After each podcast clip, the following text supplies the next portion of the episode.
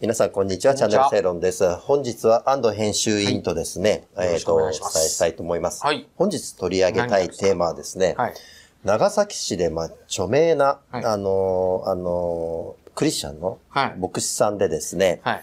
あのー、朝鮮人の、戦前の朝鮮人の、あのー、労働者はいなんかの、えー被爆のね、はいあの、原爆の被爆の実態調査などに取り組んでいたですね、はい。岡正治氏、はいはいはいはいはい。えーが生前女性に性暴力をしていたとはい。いう問題を取り上げたいと思います。はい。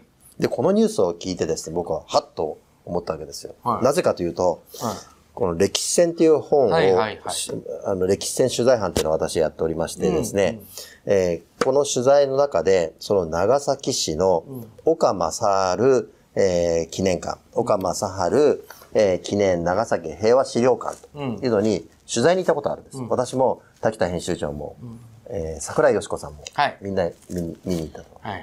なぜ見に行ったかっていうとですね、そこは、まあ民間の施設なんですけども、その、慰安婦や、あの、朝鮮人政治労働者のはい。泣き事件なんかのですね、はいは日本の負の遺産、彼らの言う負の遺歴史ね、負の歴史や加害責任に焦点を当てた展示をしているからなんです。うんうんうん。で、実際にこの歴史戦で取り上げましたけども、例えばですね、あの、この、えっ、とですね、慰安婦なんかの問題についてはですね、えっ、と、20万人以上と。か、はいはい。えっ、と、南京事件だと30万人以上とかですね、はいはいそういう記述が、えーあってですね、これ修学旅行生なんかも来てるわけですよ。うん。で、これはおかしいなというので、もうこの歴史戦の中に、えっ、と、書いたんですけども、はいはい。という、その、岡正治さん。岡、その時、岡正治さんっていうのは、えっ、と、プロテスタントの牧師としてですね、長らく活動されたんですけども、亡くなった翌年に資料館をオープンしたんですよ。はいはで、その岡正治さんの、えー名前を冠したうんという、えー資料館なんですよね。あのね、僕はあの、以前正論で、はい。あの、一森さんっていうね、はいあの、九州のプロテスタント系の教会の牧師さんをされてる方で、うん。拉致問題に熱心なはい方なんです。。えまあ、その方が、こう、プロテスタント業界っていうんですか、うんあの、界隈で。非常にこう、邪険にされてですね、はい。えーで、九州の、うんあの、プロテスタントの教会って非常に酒化してるところは酒化してますので、そうですね。はい。で、その、その中で一番力のある人っていうか、うんあの、っていうのがこの、お岡さんっうん。ていう人で、うんあの、例えばその、牧師が集まる集まりなんかにおいても、要するにこう、うん岡さんが、一森さんを叱責するとかですねなるほどね。そういうふうな、うんあの、話を、うんまあ、聞きましたよ。はいああ、あいつかっていう感じで私は見ました。はい。うん。で、僕は今日取り上げたいのはですね、うん問題はこの資料館の対応なんですよ。うん。なぜかというとですね、この、あの、女性はですね、平成2年、うん。あ、ごめんなさい、令和2年、令和2年にインターネット上でこの被害を告白してたんですね。うん。うん。うん。あ、うんかなり前ね。そうですね。ですけど、この資料館は無視してたんですよ。放置してたんです。はあ、はで、今年になって、この資料館の会員の方からうん、それはおかしいんじゃないかと、これを読んだ方がね、ああの、その女性の投稿を読んだ方から、これはおかしいんじゃないかと。いう問題提起があって。それで、あの、まあ、実際関係者を通じて、この女性から話を聞いて、で、今回認めるに至ったわけなんですが、うん。うん。問題はですね、これなんですよ。うん。このクラウドファンディングでですね、まあもうこれだいぶあの資料館って結構老朽化してるんで、うん。えっ、と、回収したいとうん。いうことで、このクラウドファンディングでですね、あの、あー資金を募集したんですよ。なるほど。それがね、今年の7月に募集を開始してるわけですよ。はいはい。おかしいと思いません？あ、つまりそれまでは黙っててってことか。つまり、うん。7月から9月まで、えっ、と、募集を行ってで、ねで、160万円、うん。えー集まったわけですよ。この時は、黙ってるわけ。あの、会館の方がね。そう。うんうんで、応援メッセージとか言ってですね、このピースボートのね、共同代表の川崎さんとか、まあ、いろんなこの活動家の方々たちが応援メッセージを寄せてるわけ。うんうんうん。こうたくさんですね。うん、お金集まってありがとうと。お金集めて、いや、よろしくお願いしますと、応援しますよと。はいはいはい。皆さん、ぜひ、あの、ああの、クラウドファンディングに協力してくださいと。はいはだけど、一方では、この女性の被害のことを知って、で、その調査も行われてるわけでしょ、い。うん。そうね。それは表に出てないわけだ。表に一切出てないわけです。これをだからやって。それで、今になってですね、ごめんなさいと。ごめんなさいと。うん。えあの確かに。集め方としてはよろしくないね。えそう、おかしいと思いません、うんで、言ってるのは、その、どうしてだ自分たちがその放置したかっていうのは、権威ある男性を疑わず、被害者の証言を重大に捉えなかった、私たちの内面化された性非意識、性差別意識やジェンダーバイアスがあったと自覚しなければならないと思いや、でも慰安婦ってそもそもそういう問題だとか言ってたんじゃなかったでしたっけう。いや、そうなんですよ。あの、ふ、ふ、負の、負の歴史じゃないですか、それこそ。はい。彼らは被害者の痛みを心に刻み、戦後保障の実現と非戦の誓いをという、そういうような資料館が、その名前を冠した人の性被害、性暴力についてのあの証言をした人をを放置してたわけ。で、その一方で金集めしてると。いやおかしいと思いますよ。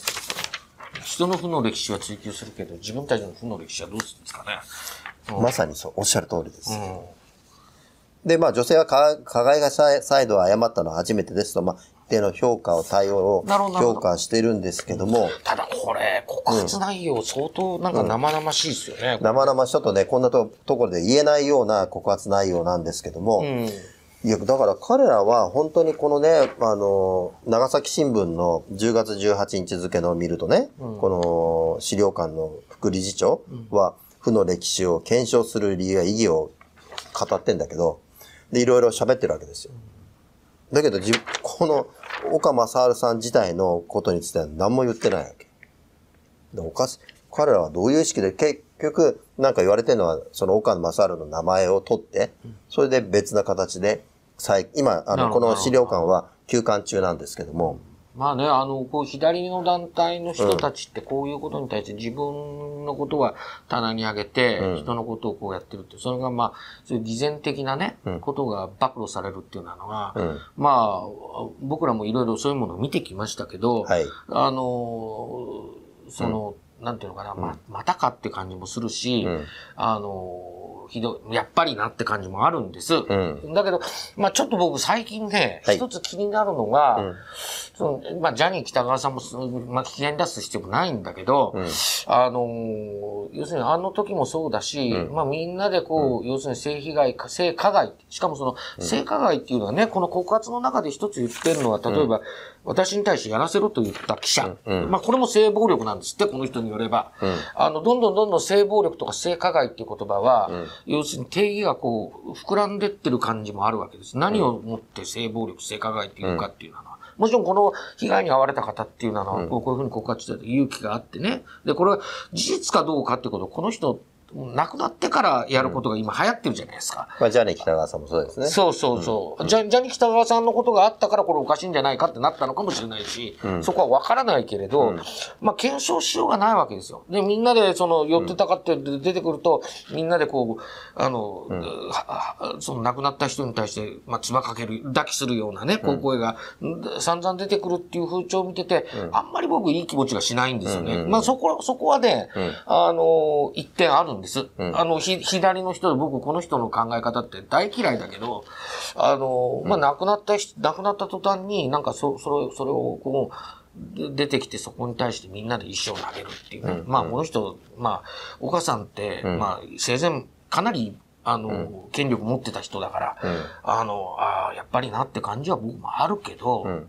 そうだったのかっていうのもあるけど、でも事実かどうかっていう検証っていうのは、この人反応できないからね、ね、そまあそこはなんかちょっと、あの、僕が見ててあまりいい気がしないっていう感じがしますね。でもこの資料館は、まさにそういうところで、かあの、慰安婦のことについてのね、あの、痛みをと言っているところが、まさにその、名前を冠した人が、そういうことをやっていたという疑惑に対して、向き合い方がね、非常に甘いっていうところがありますよね。あるね、確かにね。で、さらにこの資料館、やっぱりもうこれ僕ね、は、あの、閉館にすべきだと思いますよ。今休館してるんでしょ？休館してんだけど、いや、でも休館してるのは単に、その、さらにリニューアルしようと。ああ、なるほど。さらに加害の日本のね、その負の歴史を残そうとしてやってるわけですよ。じゃあ、岡さんの負の歴史もちゃんと展示してくださいよってことですかね？まあ、だから展示内容に非常に疑義、まあ、この、ぜひこれ歴史戦をね、まだあの、売ってますんで、読んでいただきたいんですけども、うん、この話って、でもね、一方では、安藤君そういう亡くなった方っていうけども、こういう問題を放置して、あのね、そのまま受け止めるっていうのは、やはりこの、あの、吉田誠二の、その、え慰安婦狩りね、もうした、えー、と言われるね、もう問題もそうですけども、放置しちゃいけないなっていうのは僕の感じですけどね。はい。まあでも、いずれにせよ、まあ驚きましたね。うん。えー、まあそうね。うん。あの、まあ、事実として検証できないことでしょって今言ったけど、例えばほら、ジャニーズ事務所の問題でも、うん、あの NHK のトイレの中にジャニーさんが正解やってたとかいう報道があって、ジャニーズ事務所がそれを打ち消してみたりとか、あの、そういうことあったですよね。まあ、案に打ち消したというか、まあ、要するに明らかな虚偽みたいな話っていうものも、だんだん出てきて、こう、わけわからなくなってきてるっていうことでしょう。やっぱりその、メディアなんだから、まあ追求するのいいけど、やっぱり事実は何,、何だったのかっていう。まあ今ほら、あの、告発すればそれが自動的に事実になる。要するに死者の反論がないからね。うん、なんかそれに乗じてるっていうで、うん、こうやってるっていうのは、うん、なんかあんまりいい気はしないですね。